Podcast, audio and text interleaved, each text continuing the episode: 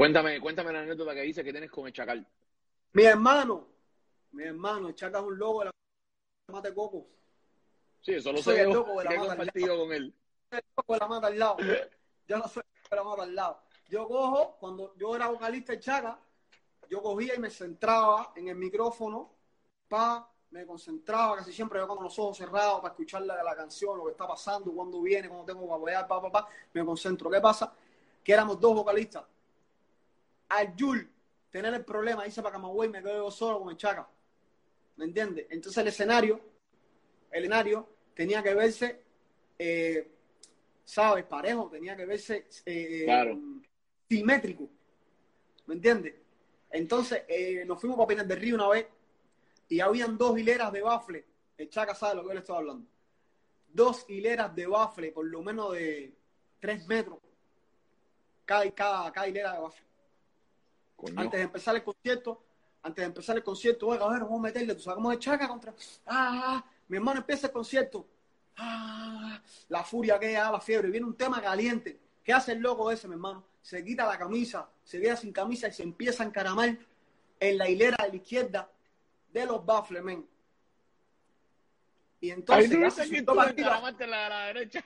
Papi se subió para arriba y yo diciendo, yo tengo que hacer lo mismo. ¿Por qué? Porque si no se ve, se, se ve mal el escenario, se ve asimétrico. Mi hermano, yo diciendo, ño, chaca, mi hermano, me cago en ti, hacer ahora mismo, no tenerme que subir aquí, yo no, yo no estoy para esto, no tengo miedo a las alturas.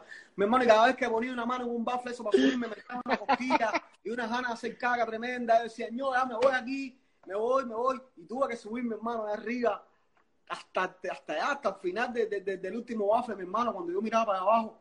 Mi hermano, con el Chaca había que hacer cada cosa, mi hermano. Pero el Chaca es un Pues saludos a Michelito Andochucho que está conectado ahí también.